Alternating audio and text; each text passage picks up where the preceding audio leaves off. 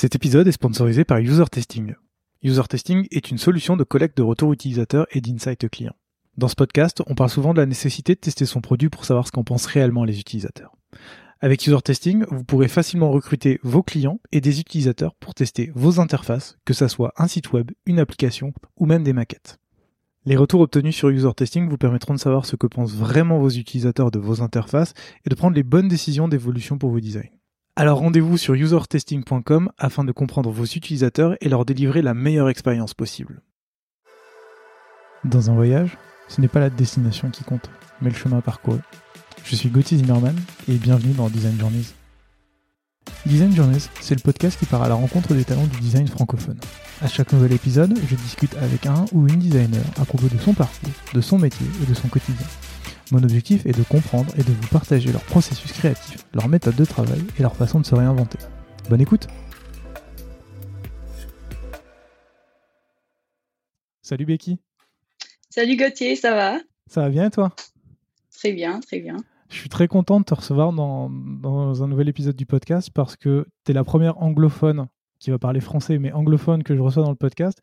Et aussi, ça fait très longtemps que j'ai pas reçu euh, une UX Writer, donc ça me fait très plaisir de t'avoir euh, avec moi aujourd'hui pour ce nouvel épisode. Et, euh, Également. super. Et Becky, la, la question classique dans ce podcast, c'est est-ce que tu veux bien te présenter, s'il te plaît? Oui, bien sûr, ça commence comme ça. Euh, du coup, euh, moi, c'est Becky. Je travaille en, tant que senior UX writer c'est chez Spotify. Ça fait un an que je, bosse là-bas. Pas je bosse chez moi, mais pour Spotify. comme beaucoup d'entre nous. Euh, Becky, on, va rentrer dans le détail un peu de, ton parcours et de qui tu es. J'ai pour habitude de demander à, mes invités bah, comment ils sont arrivés là où ils sont aujourd'hui. Et du coup, j'aimerais bien savoir comment tu es devenu UX Writer. Ok, euh, je vais essayer de ne pas prendre euh, tout le temps à expliquer ça, mais euh, je fais mes études à New York. J'ai étudié l'anglais et le français avec une concentration sur l'écriture créative. Et je voulais juste un, un job qui me permette d'écrire. Et le premier que j'ai trouvé, c'était c'était un, boîte qui fait de, de SEO euh, local.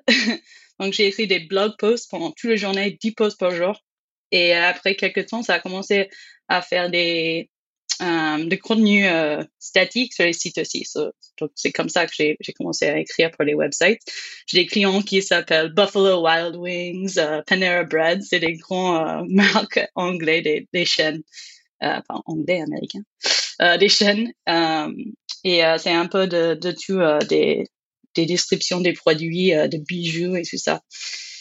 Et puis, euh, je voulais plus euh, travailler là-bas, donc euh, j'ai trouvé un, poste dans un autre boîte tech qui s'appelle Maximizer. Et euh, là-bas, j'étais en product marketing, donc j'étais un peu à côté de d'écriture. j'ai fait un peu de tout, mais à un moment donné, ils étaient en train de refaire leur site web. Donc c'est la première fois que j'ai appris que on peut pas juste écrire dans un site qui a que de l'OM Epsom euh, sans dire euh, comment construire ce site euh, pour le contenu. Donc, sans savoir, j'ai commencé à faire du UX writing, un peu du UX design. J'étais un peu toute seule. Donc, on a travaillé avec une agence, une petite agence pour faire le, site web. Donc, c'était pas avec des ingénieurs de la boîte de laquelle j'ai travaillé. Et puis, j'ai tout quitté. Je n'ai plus travailler dans le tech après deux ans. Donc, j'ai fait un, je, j'ai quitté les États-Unis pour la France, où j'ai fait un programme qui s'appelle TAPIF. Donc, je suis devenue assistante de langue dans un lycée à Reims. Et euh, j'ai fait un peu de des blogging un peu à côté pour, euh, pour gagner de l'argent. Mais euh, je voulais être euh, enseignant. Enseignant, c'est ça Enseignant, ouais. Enseignant, ok. Mais euh, après les sept mois là-bas, j'ai juste regardé, j'ai jeté un œil à Paris parce que je voulais rester à, en France un peu. Et aussi, j'ai, j'ai, je suis postulé pour un, un j'ai postulé pour un poste à New York en, en tant qu'enseignant. Donc, c'est comme ça que j'ai trouvé le, le poste de spécialiste de contenu produit chez Blablacar. et voilà, j'ai, jamais entendu ce titre et euh, donc euh, je me suis dit ah, pourquoi pas, je vais essayer. J'ai, écrit pour des sites web avant et ça m'intéresse. Et donc après, je crois qu'au moins cinq entretiens des exercices, euh, des entretiens euh, très formels, c'était la France. Et euh, bah, j'ai eu les deux postes. Donc, enseignant, spécialiste contenu produit. J'ai dit, je dois rester en France. C'était pas assez facile de faire cette, euh, décision. J'ai parlé avec beaucoup de monde, mais, tout le monde était d'accord. Tu restes en France, euh, tu prends cette opportunité. Donc, c'est là-bas où j'ai fait. Euh, c'est un peu long quand même. Ah, non, non, mais c'est de, de toute façon, j'ai plein, de, plein de questions à te poser sur ton parcours. Très donc, très bien. Oui, ça fait 8 ans. 2013. Euh, donc, c'est là-bas, chez Blablacar, où j'ai, j'ai travaillé pour euh, mon première euh, équipe produit. Donc, les data scientists, les ingénieurs, les UX designers, les product managers, tout ça. C'était un peu le modèle Spotify là-bas. On fait les tribes et les squads, mais plus petits, bien sûr. Et c'est là-bas où j'ai vraiment appris le, trade, le craft avec Paul Sterman qui travaille maintenant chez Shopify, qui était mon mentor et Travis qui travaille maintenant euh, chez Airbnb. Donc, on est tous euh, partis de Blablacar, mais euh, on travaille toujours dans le design. Et, et j'ai appris pendant 18 mois. Et je commence à, regarder un peu ailleurs comment je peux faire. J'ai discuté avec avec les autres writers et c'est comme ça que j'ai trouvé Jennifer Roux qui était à Londres. Je veux rapprocher un peu ma famille. J'ai la famille à Londres, donc j'ai pris cette poste et c'est comme ça que je suis devenue content designer, senior content designer. Donc, exactement la même chose, plus avancé un peu dans ce que je pouvais faire, mais, euh, mais le même système, le même euh, multidisciplinary, des équipes multidisciplinaires. et, euh, et voilà, donc j'ai passé deux ans là-bas. Pendant huit mois, j'étais head of content design parce qu'on a, on a perdu le, le, le nôtre. et puis, euh, et puis, je voulais plus rapprocher ma famille après deux ans. Donc, euh, c'est comme ça que je suis rentrée à New York. Et au début, je voulais prendre une pause, euh, peut-être un an pour travailler sur mes propres projets. Mais euh, comme vous savez, euh, tous, euh, on a eu la pandémie et j'avais un peu peur de ne pas avoir un job. Donc, j'ai gardé encore et, j'ai trouvé cette poste chez Spotify. Et après, encore un, des entretiens très difficiles ils m'ont pris et voilà. Donc ça fait un an que je travaille là-bas en tant que senior UX writer. Super. Alors, si tu veux bien, avant qu'on parle de Spotify, on va reparler un petit peu de ton parcours parce que tu l'as as quasiment tout évoqué. Mais euh, si on prend depuis le début, quand tu arrives chez Blablacar, enfin, en tout cas, avant d'aller chez Blablacar, tu parles de, on va dire UX writer pour, pour simplifier le, terme euh, ou content designer. mais euh, finalement, toi, tu n'as jamais vraiment fait de, UX writing pour une entreprise tech? Tu, en mm-hmm. as fait un tout petit peu, mais sans vraiment savoir ce que c'était, c'est ça? Oui, c'est ça. Comment tu fais pour, euh, pour euh, arriver dans une entreprise qui cherche un spécialiste contenu sans jamais avoir fait de contenu avant? En fait, je me rappelle plus comment j'ai vu que. comment j'ai trouvé cette poste. C'était quoi les mots de recherche que j'ai mis sur euh, LinkedIn? Mais je crois que j'ai gardé euh, product, euh, les boîtes tech en France, les jobs qui a des, des descriptions qui dit euh, que tu peux écrire. Et puis, euh, bah, ça m'a intéressé beaucoup juste la description, même si c'était la première fois que j'ai regardé.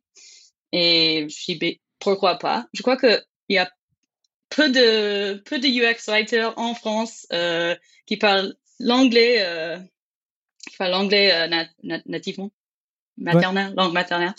Et donc, c'est pour ça que je pense que j'étais prise pour les, les premiers entretiens. Parce que après ça, euh, bah, comme tu l'as dit, euh, j'ai pas d'expérience officielle sur ce, poste. Donc, euh, bah, j'ai lu pas mal d'articles sur Medium euh, et j'avais un portfolio d'écriture. Et oui, c'était c'était l'écriture sur des sites web. C'était statique, c'était pas des interactions, mais quand même, j'avais de l'expérience. Je crois que comme ça, après avoir lu, ils ont dit de, faire les audits sur, sur, le site Blablacar, qui était bah, hyper difficile. Et, euh, et voilà, ils ont pris la chance, ils ont pris le, la chance, non? They took a chance on me. ouais, ils ont, ils ont pris un. Ouais. Oui, je crois que, tu veux... Ils t'ont donné, ils t'ont donné une chance et ils ont essayé de, de voir ce que tu donnais, c'est cool. Oui. Et aujourd'hui, avec le recul que tu as, toi, tu, comment tu expliquerais le, rôle de content designer ou UX writer? Quelqu'un? Ah, Ok. Bah, ça dépend à, qui je parle. Mais euh, moi, je, dis toujours que je suis partenaire des designers en construisant les, le software. Et tout le monde me demande, mais tu codes? Non, non, j'écris pas de code. J'écris les mots qui sont sur des applis et je, les demande, euh, bah, c'est quoi un appli que tu utilises souvent? Il me dit Spotify, il me dit euh, Twitter. Tu sais qu'il y a des mots sur l'interface? C'est moi qui les ai écrits. Donc, c'est un peu réductif, mais c'est pas le peine d'expliquer à tout le monde tout le procès du design euh, et comment je, je travaille dans, dans les différents projets. projets. Mais, mais en fait, ça a beaucoup changé depuis le début. Euh, du début, c'était vraiment euh, l'écriture sur, les, sur les, le software. Et bah, après, j'étais inclus dans le procès, mais, euh, mais moins que maintenant. Parce que maintenant, je peux être le seul designer pour le 75% qui commence le projet. Puis après, c'est designer qui vient pour m'aider avec le UI. Ok, ça, ça, on va en reparler quand on parlera de tout ce que tu fais chez Spotify. Mais il y, a quelque chose qui, qui, m'interpelle dans ce que tu dis. Tu vois, tu dis que, tu, que ton métier, c'est d'écrire les mots sur les interfaces, ce qui est euh, la, conception que j'ai d'un ou une UX writer et, et euh, que, que d'autres invités ont expliqué sur, sur ce podcast. Mais euh, je suis allé chercher tes articles sur Medium, que je mettrai en lien dans la description. Et il y a quelque chose qui m'a interpellé dans ce que tu dis, c'est que tu mets que l'UX Writing, c'est 90% euh, d'idées et seulement 10% de mots. et là, là tu me dis que tu parles de, surtout d'écrire des mots. Du coup, cette phrase, euh, est-ce que tu veux bien l'expliquer, s'il te plaît? Euh, Ok, je vais essayer. Bah, je crois que c'est pareil pour le design. Donc, c'est c'est la stratégie produit, c'est de trouver des problèmes euh, qui concernent nos utilisateurs, c'est de faire de journey mapping. C'est, pas ça les mots. C'est un peu de design, mais, mais même pas. Parce que n'importe qui peut faire des, des boîtes sur les écrans. Puis, euh, puis de faire la recherche, de, de, de découvrir des autres solutions. Et tout ça, c'est pas de, de l'écriture. C'est pas, pas j'écris beaucoup, c'est, c'est ça fait partie de mon procès, mais c'est pas l'écriture en tant que copywriting tu fais à la fin. Bah, tu peux faire à la fin si tu gardes des bonnes, bonnes idées pendant plus le procès. Mais, euh, c'est pas pendant les, les premières, j'ai dit 90%. Ouais, t'as dit 90%. que je, j'écris des drafts sur des petits mots, euh, par exemple, euh, bah, inscrire sur notre produit. Donc, le party writing, c'est de faire ça dans dix, euh, versions différentes et de, de, décider ce qui peut euh, gagner votre objectif, obtenir votre objectif. Je sais pas comment dire. Atteindre votre objectif. Atteindre votre objectif, c'est ça. Ça explique. Euh... ouais, non, je comprends. Donc, euh, c'est vraiment toute la partie process en fait. Là. Oui, comme tu le disais, comme les designers qui font une maquette à la fin, toute la partie recherche, euh, analyser ce qui se passe autour, comprendre les gens. Oui, oui. On fait des explorations pendant tout le procès, mais quand je concentrais sur l'écriture, c'est à la fin. Je comprends tout à fait. Du coup, toi, tu arrives chez Blablacar. Mm-hmm. Quand, tu arrives chez Blablacar en tant que UX writer, donc vous, tu disais vous étiez euh, vous étiez trois, c'est ça? Toi, en fait, quel est ton rôle? Parce que Blablacar, c'est une entreprise française. Euh, moi, j'ai rencontré, bah, par exemple rencontré Nicolas Duval qui s'occupait du, design system jusqu'à il, y a peu de temps.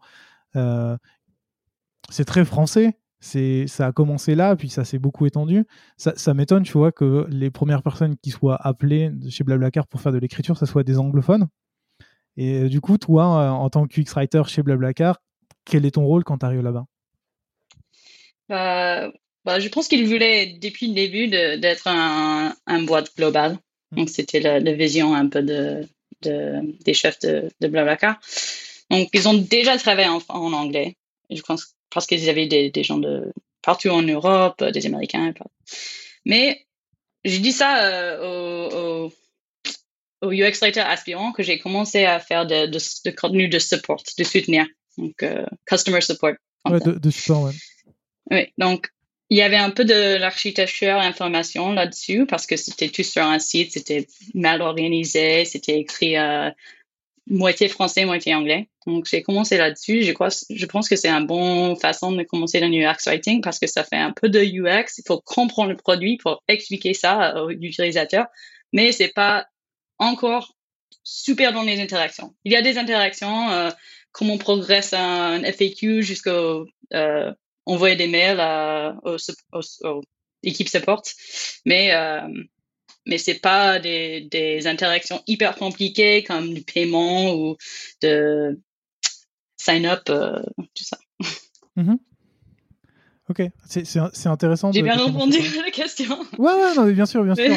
non, non, mais ouais, je, comprends. Donc, tu as, commencé par ça, et euh, à, quel moment tu finis par. Euh, t'es resté, euh, si je me trompe pas, tu es resté quasiment deux ans chez Blablacar. Mm-hmm. J'imagine que tu pas écrit du support pendant deux ans. comme, à quel moment tu, tu, tu, fais, tu fais des FAQ, tu commences à bien comprendre le produit À quel moment tu, on, on te donne comme mission de travailler sur le produit et comment tu travailles sur le produit chez Blablacar? Oui, je pense que bah, j'ai commencé à travailler euh, dans des projets les plus compliqués. Euh, euh, j'ai travaillé proche avec Paul, qui, était, qui avait beaucoup plus d'expérience que moi.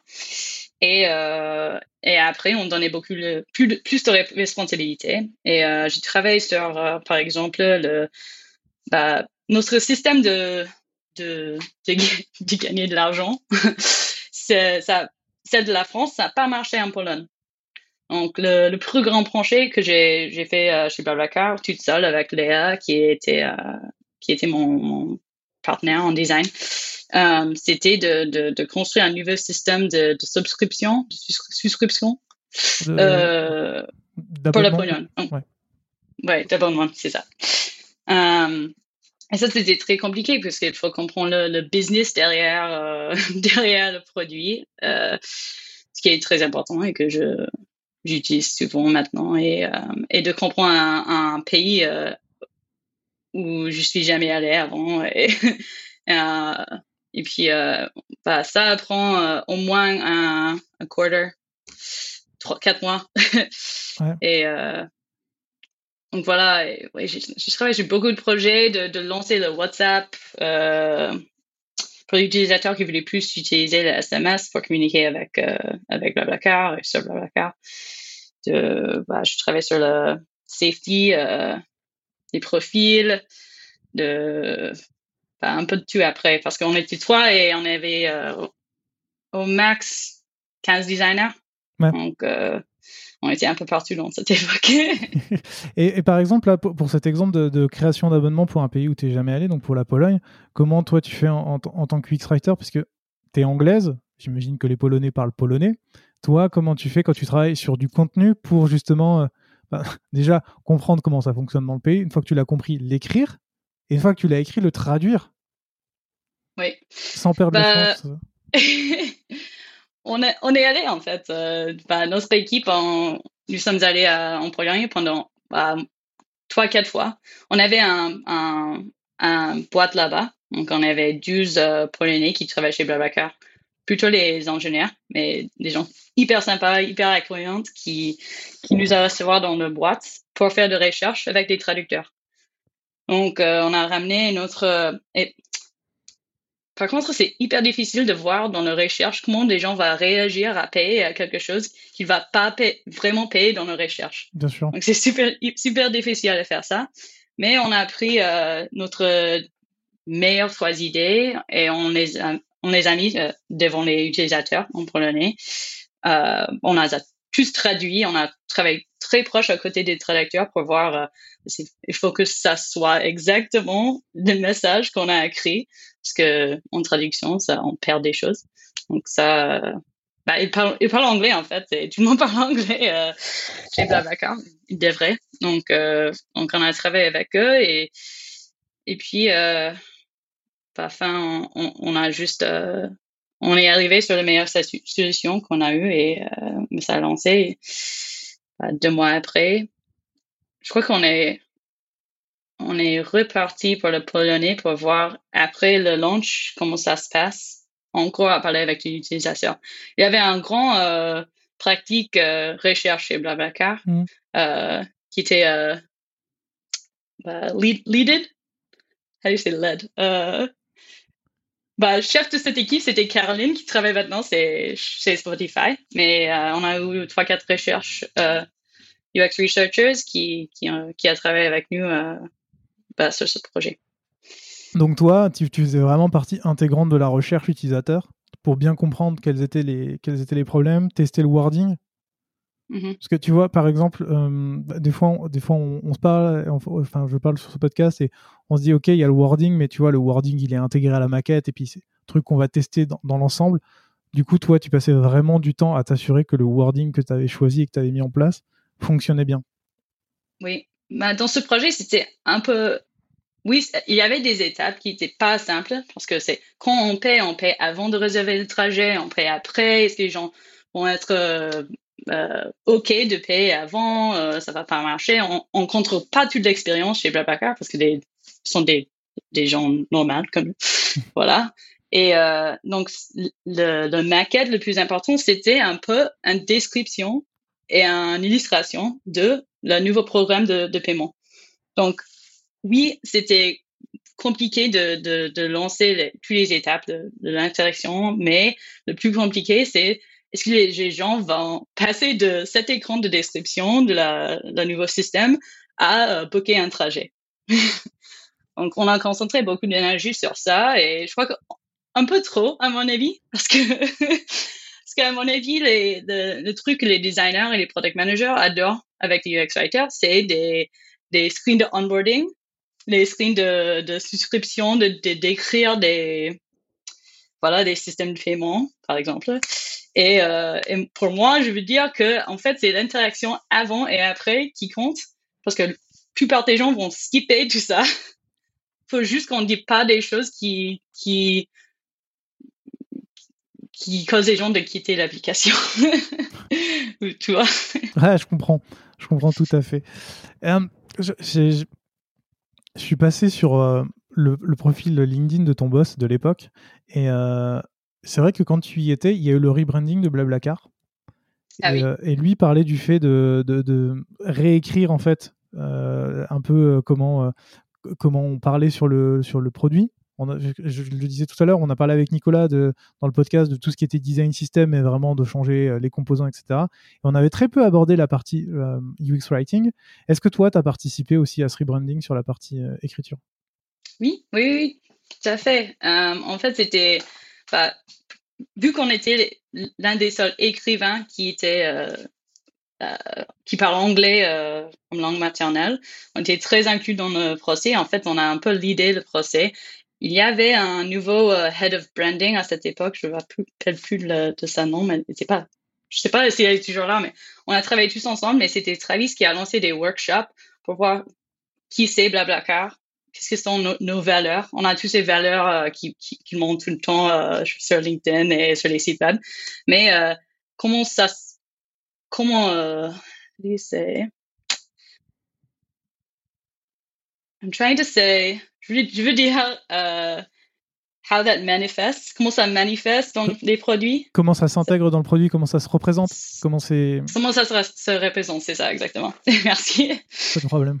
Dans nos produits, parce que nous, nous étions les, spécialistes quand nous produits, on avait notre côté branding, mais c'est à nous de, de, voir comment ça se passe et, et c'était pas facile parce que moi, je parle différemment que toi et j'écris différemment que toi et, tout le monde a leur voix.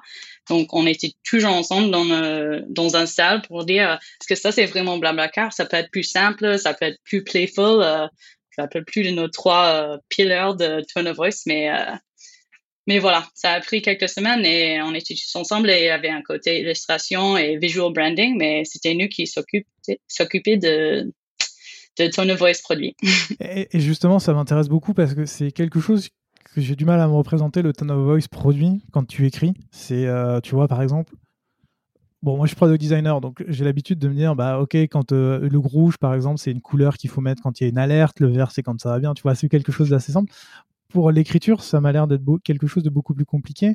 Et quand tu dis on s'enferme dans une salle et on discute et on, on se dit ah ça c'est Blablacar, ça c'est pas Blablacar. Mm. Comment vous faites une fois que vous avez établi ça pour vous assurer que comme vous êtes trois personnes à écrire, que ce tone of voice il est gardé, que vous utilisez toujours les mêmes mots et que pas qu'il y en ait mm. un qui utilise un mot et un autre qui utilise un autre mot pour dire la même chose? Comment vous faites pour garder cette cohérence?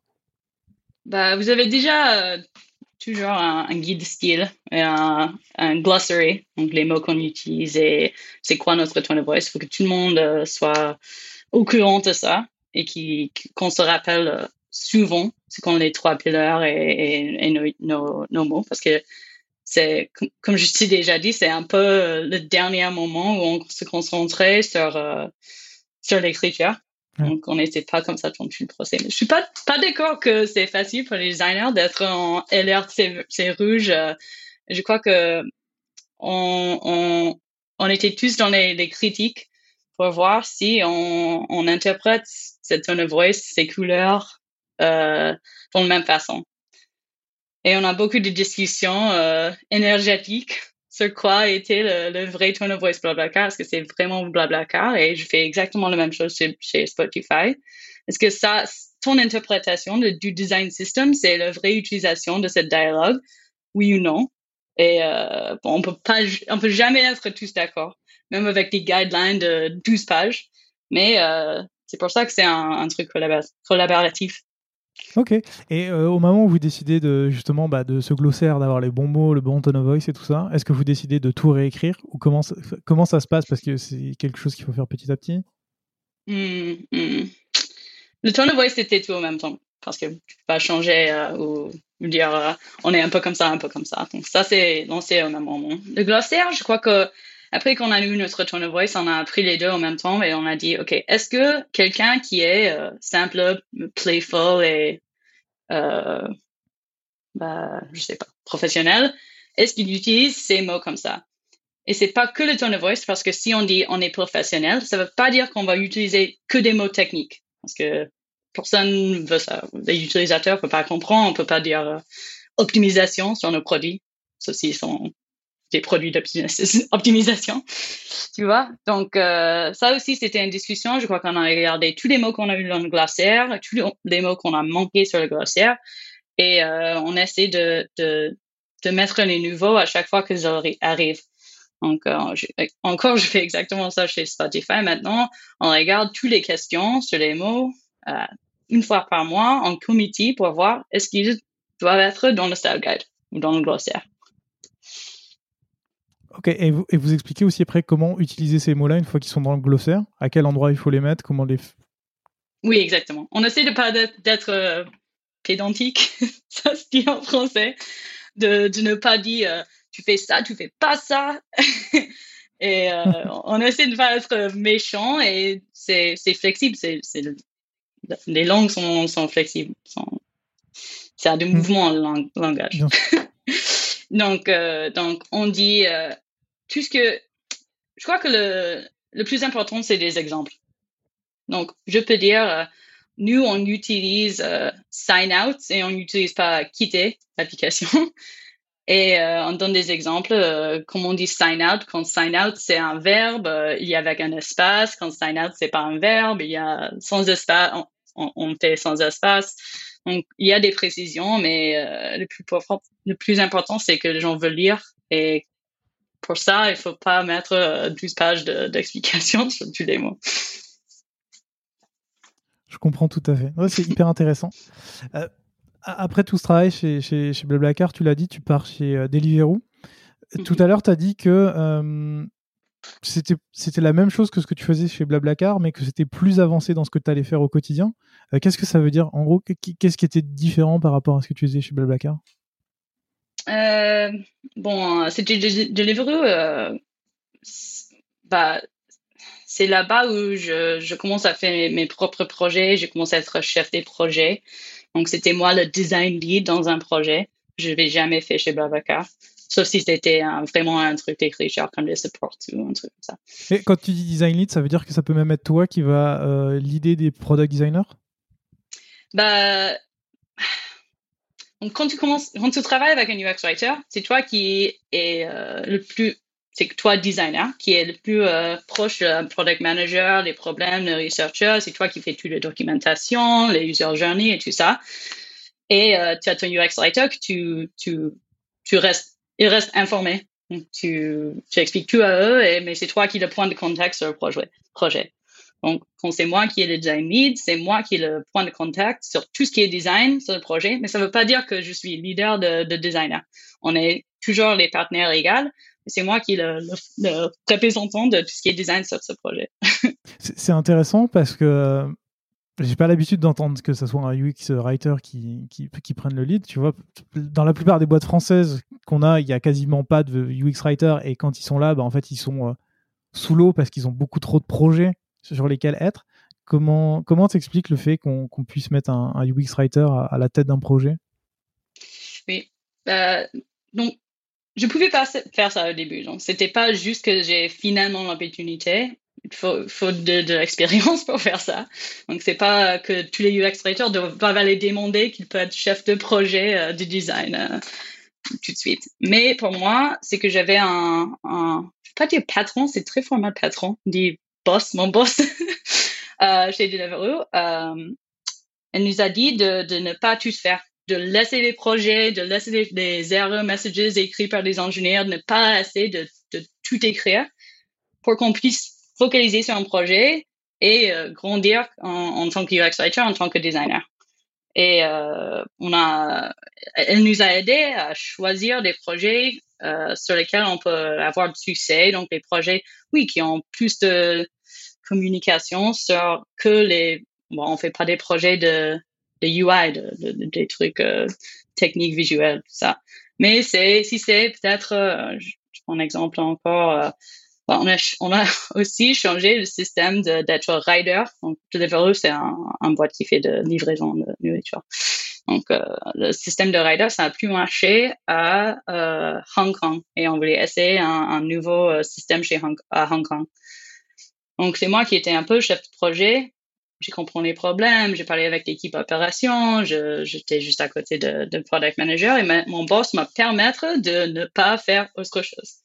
Et c'est comme ça qu'on peut réussir à être design chef et, euh, et bah, design chef. bah, c'est bon. Voilà. design lead dans un projet. Il faut juste que je parle en anglais quand je dis des mots. ouais, oui, n'hésite pas, n'hésite pas. Euh, du coup, ça veut dire que pendant, pendant cette période-là, tu n'écrivais plus du tout? Non, non, pas du tout. J'ai toujours l'écriture dans le dans les euh, bah, dans les designs et on a fait des recherches, on a fait des, des itérations. J'étais sur le whiteboard tous les jours avec mon designer et moi j'ai proposé, euh, je donne un exemple. Donc euh, pour moi de, de, de trouver le, la meilleure façon de, de séquencer oui. les étapes dans une interaction, c'est quelquefois de d'écrire un, un script, donc euh, comme un movie script. Donc, j'essaie de mimiquer la façon de parler naturellement sur un sujet. Donc, ce sujet là-bas, c'était euh, on, on, a fait, on, fait, on va faire un changement sur euh, comment tu travailles euh, les riders. Et comme ça, on, on progresse dans des wireframes qui a des étapes naturelles qu'on a trouvées avec la conversation qu'on a créée. D'accord. Donc, moi et le designer, on est sur un whiteboard, on regarde le script que j'ai écrit, il me dit oui, ça marche, ça fonctionne, c'est naturel, que ça progresse comme ça. Hop, non, on a trouvé un problème là-bas, comment on peut reconstruire ça pour que ça puisse euh, fonctionner dans les designs. Et c'était nous deux euh, pendant trois jours juste sur les whiteboards avec des, bah, des designs euh, hyper simples. D'accord. Très intéressant. Et du coup, une fois que les designs sont faits, toi, tu vas commencer à écrire la copie à l'intérieur de ces, de ces mock-ups? Oui, exactement. Mais pour moi, dans le, le, 90% dont, dont j'ai parlé dans cet article, euh, merci d'avoir lu, c'est euh, que je travaille avec des key messages. Donc, je, je prends toutes ces parties-là, qui sont les messages qui vont permettre à l'utilisateur de d'accomplir leur euh, job ou ce qu'ils sont bien pour faire sur le produit. Et donc, tous les maquettes, je, je, je reste avec les key messages qui sont écrits dans un anglais de merde. Juste, il euh, faut savoir ça, ça, ça. Et on travaille sur ça jusqu'à le point qu'on peut plus, qu'on a des recherches qu'on va mettre dans les, les, vrais utilisateurs. Il faut que je commence à travailler sur de, de l'écriture. Et puis, euh, ça, je, je refine, je refine les, les key messages jusqu'à un copy qui peut qui, qui est dans ton voice, qui, a, qui utilise des mots dans le glossaire, qui est hyper simple, humaine. Euh, et euh, bah, j'espère qu'ils sont euh, aussi faciles à lire. Ok, ah, hyper intéressant. Et on en reparlera encore tout à l'heure par rapport à, Spotify, mais il y a quelque chose d'assez important dans, dans, ta, dans, ton passage chez Deliveroo, c'est que pendant un certain temps, tu as été Head of Content Design. Oui, pendant huit mois. ouais, c'est ça. Et pendant ce temps-là, qu'est-ce que tu faisais? Quel était ton rôle? C'est quoi le rôle d'un Head of Content Design? Oui, oui. Donc, en ce moment, on a passé ça va être un peu difficile à expliquer, mais je vais essayer tranquillement. du coup, à ce moment-là, on a passé d'avoir des chefs de, discipline, d'avoir un chef de content design, un chef de design, un chef de UX research, à les équipes qui a des design managers qui managent les UX writers, les designers euh, et UX researchers dans un sujet. Donc, euh, ça nous a permis d'être tous une équipe qui parle sur, euh, qui travaille sur le, les writers. Mais en même temps, on a gardé les, les chefs de discipline qui sont plus les managers, de, les people managers, mais qui sont chefs de euh, la qualité dans une discipline. OK? Ouais. Donc, c'était à ce moment-là que mon manager euh, qui était le dernier euh, head of euh, content design, qui ont quitté la boîte. Donc, il voulait quelqu'un euh, de senior qui peut gérer la qualité et regarder et se concerne avec la qualité de content design après, après surtout, le, surtout les content designers. En ce moment, on était 4 ou 5, donc c'était pas une quinzaine de content designers. Et puis, donc, c'était moi qui s'occupais de le career development, c'était hyper difficile, de hiring, embauchement, euh, de, des crits, euh, de, de m'occuper de, des projets très difficiles euh, qui, euh, qui ont beaucoup de visibilité sur, avec le CEO. Et, euh, et j'ai, au, même temps, parce que je demandais que je voulais faire ça, euh, en même temps, j'ai travaillé sur des projets. Donc, le, le projet j'ai parlé tout à l'heure avec les riders, quand j'étais design lead, c'était au même moment que head of content design. C'était un moment très difficile. je pouvais plus à la fin et je voulais être euh, individual contributor pendant tout le reste de ma carrière. Je, je m'intéresse plus à être manager, mais c'était très intéressant. C'était une un belle expérience de parce que bah, ça me donne de, de, l'empathie euh, pour les people managers. C'est un rôle euh, qui ont des, des challenges je vois pas tous les jours. C'est marrant que tu, parles de ça parce que dans, un épisode que j'ai publié il y a pas longtemps avec euh, Julien de Conto, on parle justement lui du fait qu'il soit devenu euh, lead product manager et euh, lead product designer pardon et que ça soit un choix conscient et que lui il aime ça et dans un épisode qui n'est pas encore sorti mais qui va sortir un, petit peu avant le tien je, parle avec un UI designer qui lui aussi fait un peu de management et lui dit non non moi j'ai envie d'être contributeur individuel et j'ai plus envie de gérer tout ça parce que moi ce que j'aime bien faire c'est le craft, réfléchir à mes projets, etc. Il y, a, y, a, une chose qui, m'intéresse quand même dans, dans ce que tu as fait en tant que manager, c'est euh, gérer la qualité. Quand tu gères une équipe de 4-5 personnes, comment tu gères la qualité? On en a un peu parlé tout à l'heure, mais j'aimerais bien rentrer dedans. Comment tu t'assures que le wording, il est toujours bon, que c'est toujours bien, que c'est toujours compréhensible? Et comment tu fais Parce que plus t'as de monde, plus c'est compliqué. Comment, comment tu gères ça? Ouais. bah, Déjà, tu peux pas. Tu peux pas tout faire. Tu peux pas dire euh, tout est parfait. Il faut laisser les gens euh, faire leur travail et tu donnes de, euh, des conseils et tu dis tiens, regarde ça, lis ça. Regarde un peu le style guide, les grossières, parle avec cette designer qui ont travaillé sur ces projets similaires avant, qui a beaucoup d'expérience. Mais tu peux pas dire, euh, tu peux pas dicter, tu peux pas dire, tu, tu mets ces mots-là dans cet écran. Donc pour moi, bah, tout, tout reste sur euh, les design crits. Moi, je suis hyper fan des des critiques, et moi, j'ai mis beaucoup de, j'ai mis beaucoup de, de mon temps à, à reconstruire notre euh, rituel pour que ça soit le plus productif, pour que tout le monde vienne et, et, et partir avec des, des choses actionable, des, des conseils actionables de, des, des, autres designers, des autres UX writers avec qui ils travaillent. Et, comment tu as mis, comment, pardon, comment as mis ça en place? Parce que c'est vraiment quelque chose, les, les design critiques, on en parle toujours et on parle toujours du fait que ça soit euh, intéressant et que tu ressortes avec des choses actionnables. J'ai l'impression qu'avec les mots, c'est encore plus compliqué qu'avec euh, des couleurs ou des, des, des utilisations euh, UX. Des, j'aimerais bien comprendre, parce que tout le monde connaît les mots, tout le monde a un sens différent des mots. Comment tu fais une bonne critiques sur, sur des mots, sur du wording et comment tu réussis à, les rendre intéressantes et pertinentes? Mm-hmm. Donc, euh, les choses que j'ai gardées depuis euh, Blablacar, c'est qu'on a un, un crit UX Writing spécifiquement pour les UX Writing. Donc, on a des, des crits avec des designers pour les projets, euh, pour des équipes, mais on a gardé toujours ça et j'ai ça, j'avais ça chez Deliveroo, j'ai ça chez, chez Spotify et je sais pas exactement pourquoi, mais les writers sont beaucoup moins sensibles en général que les designers. C'est une bonne chose. Pour, le critique. Je ne sais pas pourquoi. J'ai essayé. Maintenant, je, suis en train de, de reconstruire notre rituel euh, chez Spotify avec les designers. Et les choses qui marchent très bien avec les écrivains marchent moins bien avec les designers qui veulent qu'on qu'on formule nos, nos critiques dans une façon, euh, bah, je vais pas dire plus sympa, mais juste dans une façon spécifique. Sauf que dans les petites équipes des writers, on peut dire directement ce qu'on pense si euh, c'est ça un rationnel, ça doit avoir un, raisonnement. Ça ne peut pas dire juste j'aime pas ça.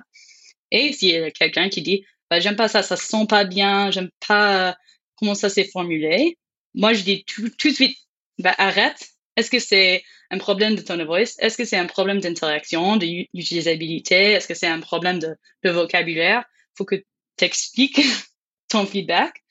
Tu peux pas juste, juste dire c'est un sentiment c'est important de, lire, ça c'est, émotionnel. Mais en product design, en product copy, je trouve que c'est moins important ce qui est émotionnel si tout est simple et, consistant.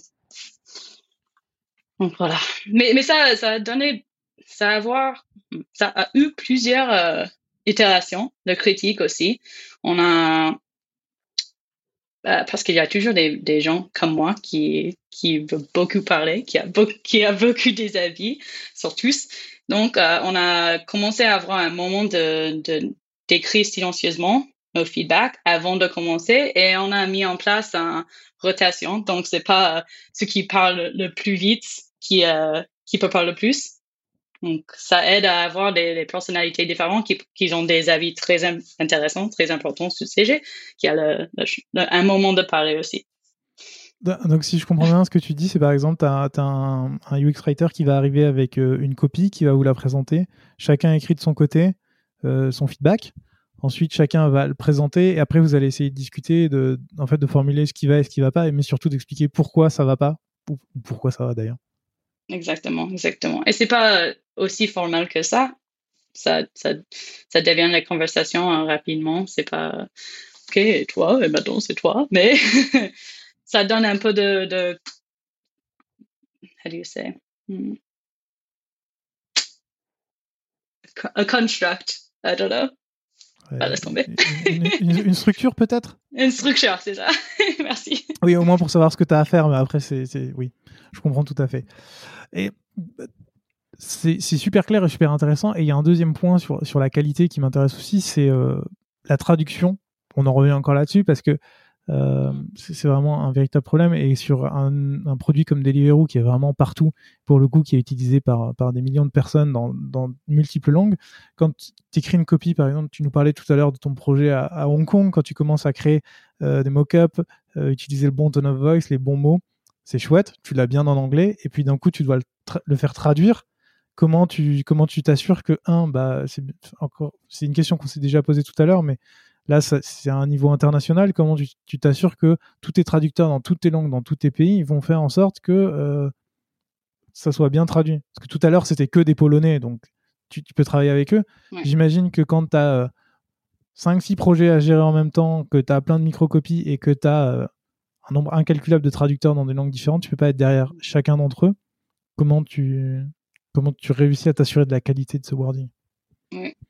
Bah, Ça commence avant de, de, de tout envoyer au traducteur. Donc, tu peux écrire dans une façon qui est plus facile à traduire. Il faut pas utiliser des, des phrases euh, bah, locales, de l'argot, des, des, phrases qui sont coupées au plein milieu, et puis ça a sauté dans une deuxième ligne, mais dans les autres langues, il faut que ça soit possible de reconstruire la phrase. Euh, j'utilise beaucoup les mains, mes mains pour cette explication, ça marche pas sur les podcasts. Mais je veux dire que ça commence avant. Donc, il faut que tu t'écris avec euh, la mentalité que, et tu, que tu designs, en fait, euh, avec la mentalité que ça va être, ça doit marcher dans les autres langues. Et puis, au moment de traduction, il faut que tu donnes le contexte au traducteur. C'est une étape qu'on saute souvent et je vois ça partout. Moi, je fais pareil. Je, je suis pas parfaite, mais il faut que tu dis où ça vient, euh, qu'est-ce que c'est le message que tu veux envoyer? Donc, si je peux pas traduire directement à l'anglais, à français, c'est quoi le message le plus important? Pour que je peux prendre des, des libertés en traduction qui peut marcher pour les Français, mieux pour les Français. Et, euh, et, euh, et aussi des choses un peu plus techniques, mais si tu as un variable, ça veut dire une pièce de data dans ton phrase, bah c'est quoi? Ça représente euh, dans le code, dans un percent sign ou euh, n'importe quelle combinaison des lettres. Et le traducteur doit savoir, mais c'est quoi ce mot au plein milieu de la phrase? Ça, euh, par exemple, chez Spotify, c'est le nom d'artiste. Et puis après, c'est pas moi qui gère ça, mais euh, j'avais un, un Anne-Sophie Delafosse avec qui je travaille euh, chez, chez Deliveroo, qui a travaillé avec les local market, les équipes de local market, pour voir est-ce que ça va marcher en, France, est-ce que ça va marcher en Espagne, est-ce que ça va, marcher en Polonais. Et on peut pas tout changer. Ça peut être, ça peut pas être parfait pour tous les pays, mais il faut qu'on trouve quelque chose qui marche assez bien, qui ne qui ne détruit pas notre travail de design de deux mois euh, en traduction. Donc, euh, c'est un travail de collaboration euh, et de, de préparation, à mon avis. Dans ce que tu dis, j'ai l'impression vraiment que parfois il faut vraiment pas trop s'attacher non plus à, mots ou à ce que tu as écrit. Tout à l'heure, tu le disais, pour de certains messages d'erreur écrits par des, par des ingénieurs, bah, c'est pas très grave de les laisser comme ça. Là, c'est pas très grave si c'est mal traduit, on va dire, tant que le sens est correct. C'est hyper intéressant parce que généralement, on a l'impression que pour les mots, on essaye de faire en sorte que ça soit le plus parfait, le plus compréhensible. Je pense qu'on a tous en tête euh, ces, interfaces où tu commences à aller sur un truc, enfin sur une interface, faire une action, et soit le mot il est coupé parce qu'il est trop long, parce que ça ça s'adapte pas dans ta langue, soit la phrase elle veut rien dire dans la traduction, mais c'est intéressant de se dire que on est prêt à euh, laisser ces erreurs là. Comment tu l'expliques? Bah pas ces erreurs là, il faut faut que toute la phrase très lisible. Hein. Donc, tu laisses pas des erreurs comme ça. Mais euh, de ne pas être obsédé par des mots, il faut juste une fois voir des gens en train de lire des applications. Le meilleur, c'est qu'ils notent pas les mots, qu'ils n'observent pas ce qu'ils sont en train de lire, que ça passe assez vitement, qu'ils sont libres à passer sur la prochaine étape de, compléter euh, l'interaction avec ton appli. Pour la plupart, ce sont des applis qui passe plus de temps, euh, peut-être euh, des applications d'apprendre une langue, comme ça, veut passer plus de temps. Mais pour la plupart, dans les petites interactions, s'ils s'ils voient pas les mots ou perçivent pas les mots, bah, c'est le meilleur. C'est pas frustrant ça d'ailleurs de dire que tu écris pour justement ne pas être lu. Ton objectif c'est quand même d'être le moins lu possible pour que tout se passe le mieux possible. c'est vrai, c'est vrai. Non, ça ne dérange pas, ça ne dérange pas. Euh. Si ça marche, si, si, si arrivent à faire euh, le but de, l'interaction, bah c'est super, ça sent bien. Euh, je m'en fous de mes, mes petites copies de... de... Bah, en fait, le meilleur, c'est qu'ils prennent de, de la plaisir en lisant.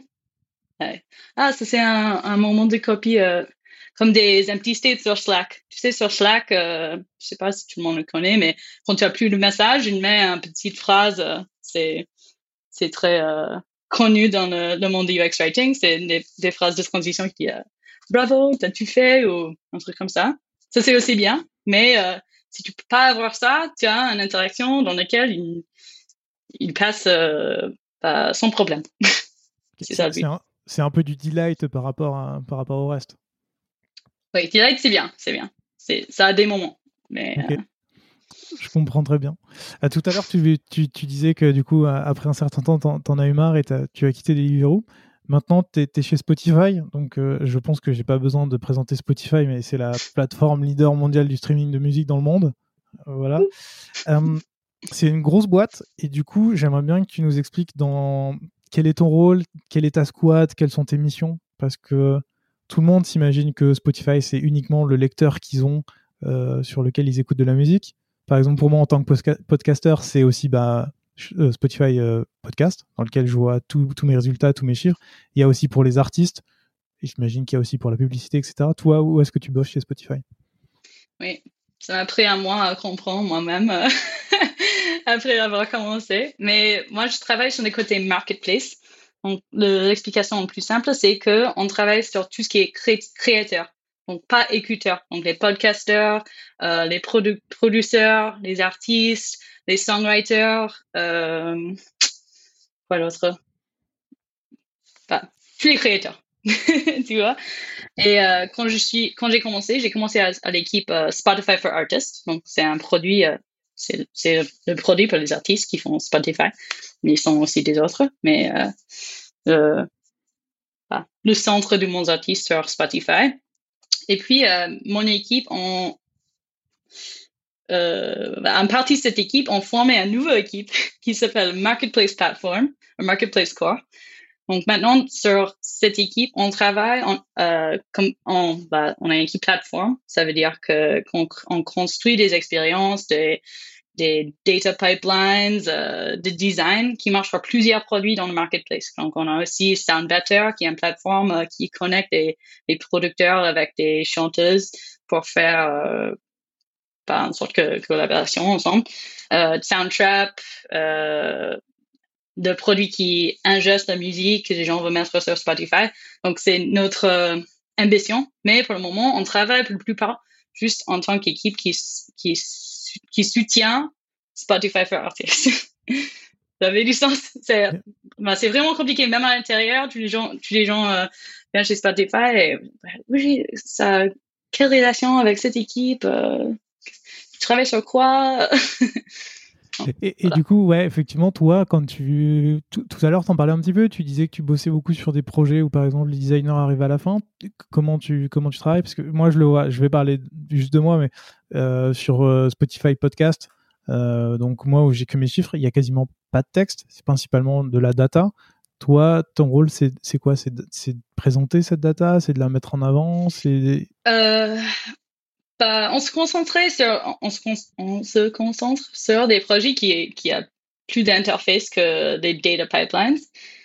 Euh, donc, moi, j'ai pas travaillé sur ça, mais. Euh, mais tu peux parler de tous tes projets. Hein, je, je, donnais juste un exemple, mais c'est. Ok.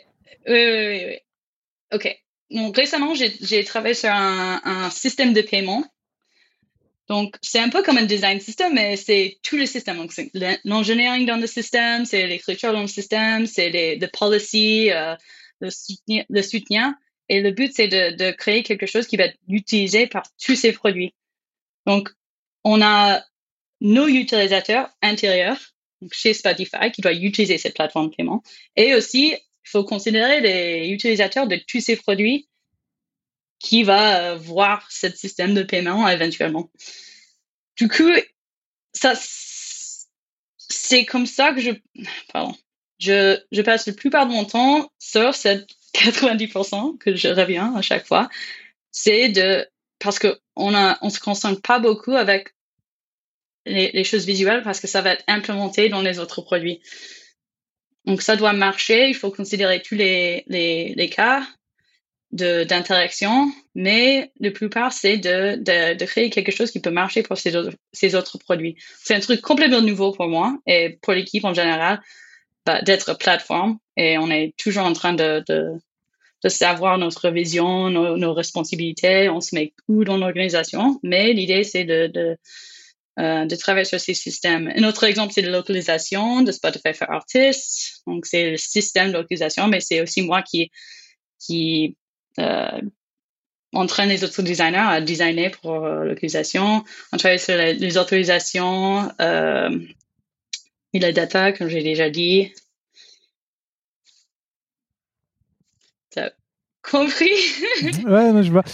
Si, si, je comprends bien, du coup, toi, ton objectif, c'est un peu de d'écrire du contenu et des interactions qui vont être répliquées sur plusieurs plateformes. C'est ça? C'est-à-dire que tu veux faire en sorte que mm-hmm. ça soit le même wording, les mêmes mots, les mêmes intentions qui soient partout, mais qui risquent que d'être modifiés après en fonction du contexte. C'est ça? Oui, c'est vrai, c'est vrai. Donc, euh, si je j'écris un, un titre sur une page, je dois considérer comment ça peut changer dans les autres produits. Donc, c'est un tout petit exemple. C'est un peu plus compliqué que ça, mais c'est un peu comme on design un, un CMS, donc un, système de contenu euh, qui, qui doit être flexible à tous les, les use cases différents. C'est super intéressant parce qu'encore une fois, ça veut dire que tu te concentres principalement sur, parce que tu disais tout à l'heure, et 90% de l'idée de comment tu vas l'architecture, etc. Mais encore une fois, les mots que tu vas mettre dedans risquent de bouger. Et donc, en fait, tu essayes juste de, si je comprends bien, de donner l'intention. Et après, si demain il faut changer un titre ou changer un autre mot, il n'y a pas de problème à le changer. C'est pas, pas figé. Oui, oui. Bah, c'est un peu difficile pour moi parce que je, je mets aussi de, de bah, je veux contrôler tous les mots dans tous les produits, dans tout le monde, tu vois. Mais je croyais qu'il fallait justement pas trop les contrôler et laisser vivre les mots. c'est vrai, c'est vrai. Donc, euh, donc, bah, c'est toujours un conflit euh, en moi, mais euh, il faut dire que oui, euh, il faut que ça soit possible de changer et d'être aussi bien dans, dans le produit Spotify for Artists que Soundbutter. Et bah, c'est un nouveau challenge, c'est un grand challenge de faire ça, mais mais, mais j'adore les nouveaux challenges et les choses que j'ai jamais fait avant. Donc, euh. et euh, chez Spotify for Artists, vous êtes, euh, es la seule UX writer ou il y en a d'autres avec toi? Je suis la seule UX writer à Marketplace Core, qui est l'équipe plateforme. je crois qu'on est 17, donc tu Spotify, donc toute petite équipe. Ça fait pas beaucoup, hein. Pas beaucoup. Quand tu, quand tu penses qu'on a plus que 200 designers, peut-être plus que toi, non. Je sais pas. Mais euh, ben, c'est une grande équipe. Donc moi, c'est le seul dans Marketplace Core et je travaille avec trois autres designers. Et puis euh, chez Spotify for Artists, par exemple, on a euh, on a deux, une équipe qui s'appelle Studio, on a encore un, mais on travaille à peu près tous les cinq, sur Spotify for Artists et je crois qu'il y en a sur Podcasters et plusieurs, mais on travaille pas on ne travaille pas ensemble. justement, c'est la question que j'allais te poser, c'est comment vous faites, vous êtes 17, la boîte est énorme, comment vous faites pour travailler entre vous, ensemble?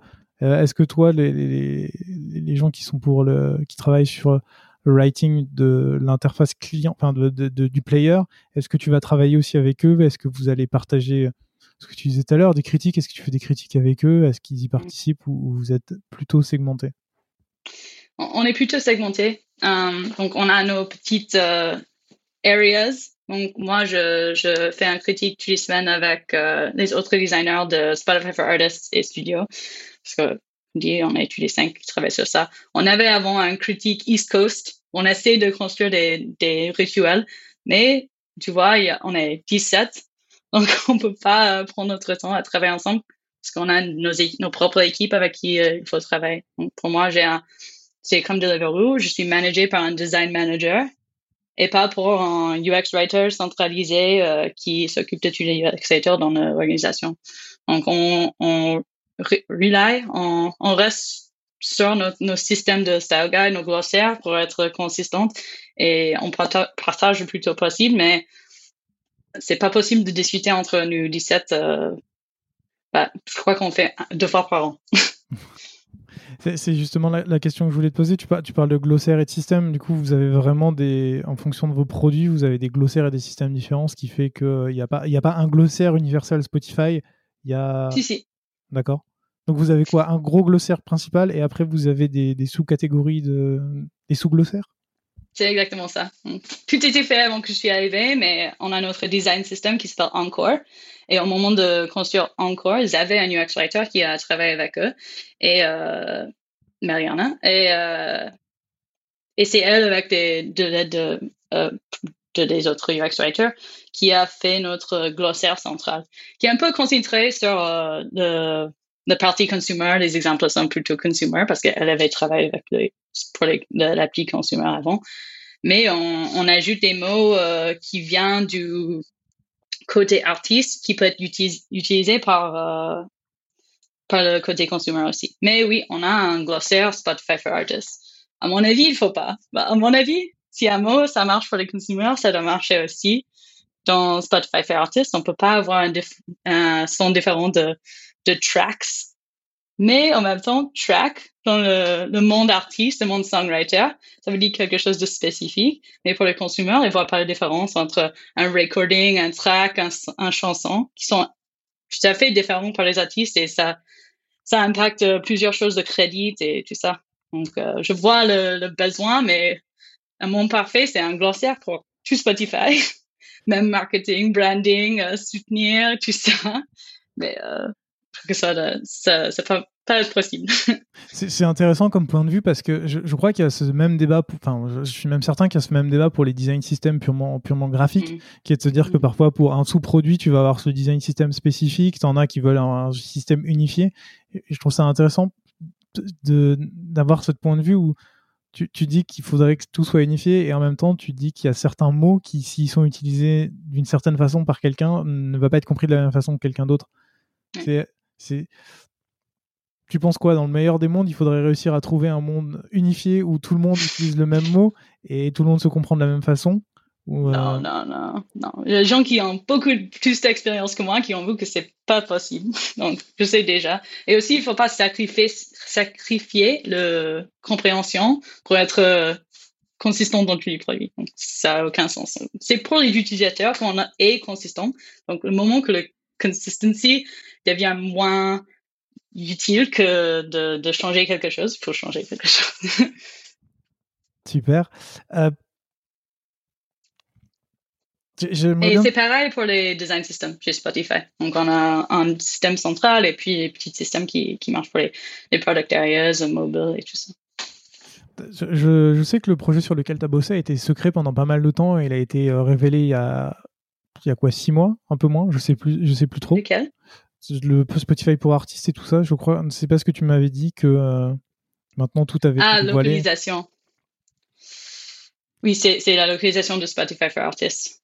D'accord. Et, euh, et, du coup, justement, quand tu as un projet comme ça qui est aussi important dans, dans, un marché qui est quand même ultra concurrentiel, parce qu'il il euh, y a d'autres concurrents que je ne citerai pas pour ne pas faire de la pub dans, dans cet épisode. Merci. Mais, mais quand tu quand, quand tu es dans un marché ultra concurrentiel comme ça, tout à l'heure tu parlais de faire des tests utilisateurs, Blablacar, c'est facile parce qu'ils ont quasiment pas de concurrents, voire pas du tout de concurrents, donc tu peux tester facilement. Toi, comment tu fais pour pouvoir tester de la copie sur des projets qui doivent pas être révélés et pour avoir mm. des retours sans que ça s'ébruite Je crois pas que j'ai déjà fait de recherche sur un projet secret euh, chez Spotify, mais euh, on, on fait des recherches souvent chez Spotify avec des gens euh, qui travaillent chez Spotify. Parce qu'il y a beaucoup des anciennes euh, gens de l'industrie musicale, musique, qui, euh, qui étaient des, des, marketing managers pour les artistes, qui travaillent sur des labels. Je sais pas comment dire label en français, mais. c'est des labels, ouais, des labels. Labels, voilà. Et qui travaillent maintenant chez, chez Spotify. Donc, c'est pas idéal parce que sont sont pas nos utilisateurs, ils ont une perspective différente parce qu'ils travaillent chez Spotify, mais s'ils ont besoin de quelque chose rapide, euh, ben, c'est quoi votre impression de tout ça? Euh, Vous pouvez utiliser ça, vous pouvez vous voir utiliser tout ça. Euh, donc on, fait ça avec des gens internes qui travaillent chez Spotify, nos collègues. Je comprends, je comprends. c'est toujours mieux que pas de recherche. exact. Toi, tu as bossé dans, as bossé, as bossé vraiment dans des grosses boîtes, euh, Blablacar, euh, Deliveroo, Spotify, qui, qui comprennent l'importance de l'UX writing, même si, comme tu l'as dit, c'est des petites mmh. équipes, mais qui, qui, le comprennent. Comment toi, tu ferais pour, euh, pour expliquer l'importance de l'UX writing à des entreprises qui, qui, qui, passent complètement à côté de, de la microcopie? Mmh.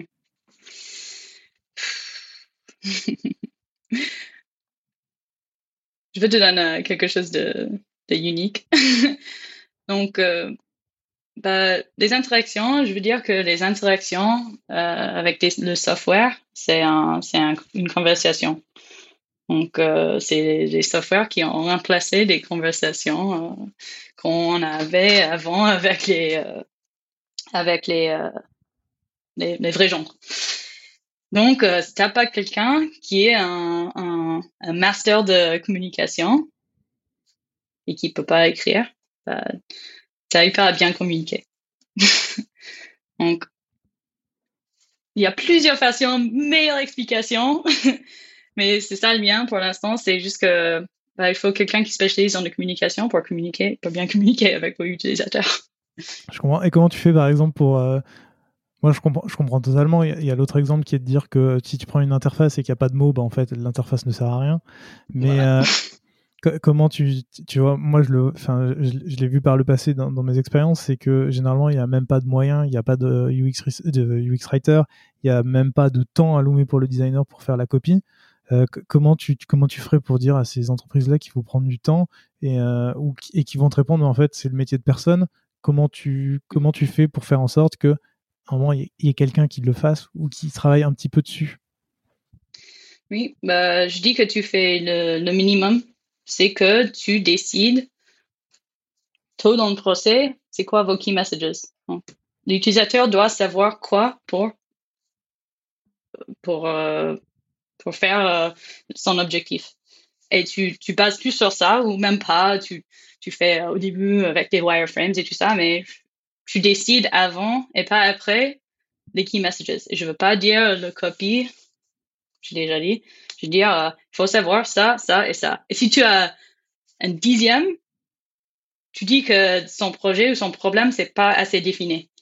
Donc, tu peux voir facilement si tu as un bon message ou une bonne mission, une bonne solution, si tu peux dire dans quelques mots le message que tu dois envoyer aux utilisateurs. Donc, ça peut être aussi simple que tu as deux options pour payer sur Spotify, sont ça et ça, et on va t'envoyer un, un reçu euh, deux jours après. Voilà. Tu commences à design. Tu fais euh, ton procès normal, tu t'écris pas, mais tu sais que quelque part dans vos maquettes, il faut envoyer ces messages. Et c'est à toi de décider comment envoyer des messages avec vos outils visuels. C'est hyper intéressant. C'est bien. Je trouve que ça résume vachement bien tout ce que tu dis depuis le début, qui est, euh, il faut d'abord se concentrer sur les idées. Il faut se concentrer sur un minimum d'idées, mais qu'elles soient le plus efficaces possible. Et mhm. qu'après, si tu réussis à véhiculer l'idée et que les mots ne se font pas remarquer, ou alors que euh, tu passes moins de temps dessus, c'est pas grave. Le but, c'est que le texte, quand il est lu, serve à faire passer l'idée dont tu as besoin de, faire passer. Et, si tu arrives à faire euh, visuellement sans rien écrire, pas bah, tant mieux. Si tu peux tout communiquer euh, et, et, comme ça, je ne perds pas mon poste parce que faut toujours quelqu'un qui s'occupe des messages, même s'ils sont pas envoyés avec des mots. ouais, mais ça, on sait bien que sans les mots, ça ne marchera pas. Donc, euh, Becky, on arrive à la fin de, de, cette conversation et de toutes les questions que j'avais à te poser sur comment tu travailles et comment se fait ton métier. Euh, je t'ai prévenu tout à l'heure, avant qu'on enregistre, la, question que je pose toujours à la fin, c'est euh, si tu as des ressources à nous recommander. Et du coup, en dehors de tes articles, que encore une fois je mettrai dans la description parce que je les trouve hyper intéressants à lire, euh, est-ce que tu as d'autres ressources à recommander? Oui, pas tout à fait que pour les UX writers, mais en ce moment, j'écris, je lis euh, beaucoup des articles qui, étaient écrits par l'équipe Figma, qui écrivent souvent sur les rituels de design, comment partager les designs, comment avoir une équipe euh, remote qui collabore très bien ensemble. Donc j'écris ça, ben, je lis ça. Euh, moi, je passe mes journées à, à, lire, les Material Design Guidelines de Google, qui ont beaucoup de, en fait, ont beaucoup d'avis sur comment écrire pour un component. Donc, je, lis ça souvent. Et puis, euh, pendant toute ma carrière, j'ai regardé les articles de Content Strategy de Facebook, de Shopify, euh, de Spotify, en fait, de Spotify Design, qui sont très bien écrits euh, et, ils ont travaillé sur des grands problèmes. Donc, tu, trouves un boîte qui travaille sur les grands problèmes et ils vont devoir trouver des solutions ou même des, des façons d'approcher les problèmes pour trouver une solution que tu peux réutiliser dans, dans ton boîte, euh, même si c'est un tout petit problème. Mm. Et puis, ah, j'ai un autre.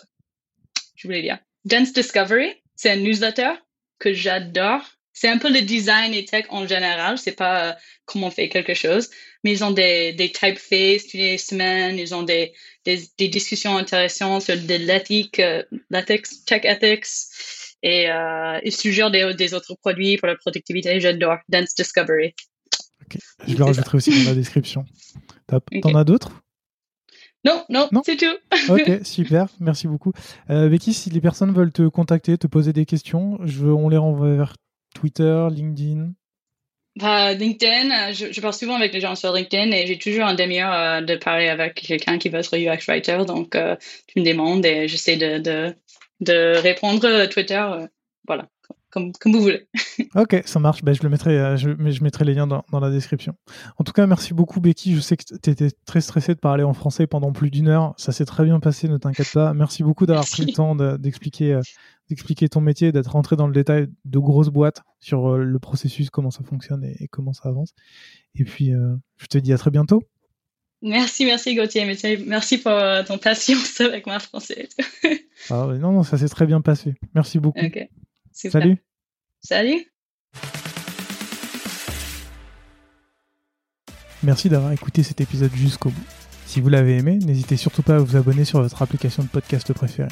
Vous pouvez aussi mettre 5 étoiles sur Apple Podcast, c'est ce qui m'aide le plus à faire découvrir l'émission. À très bientôt.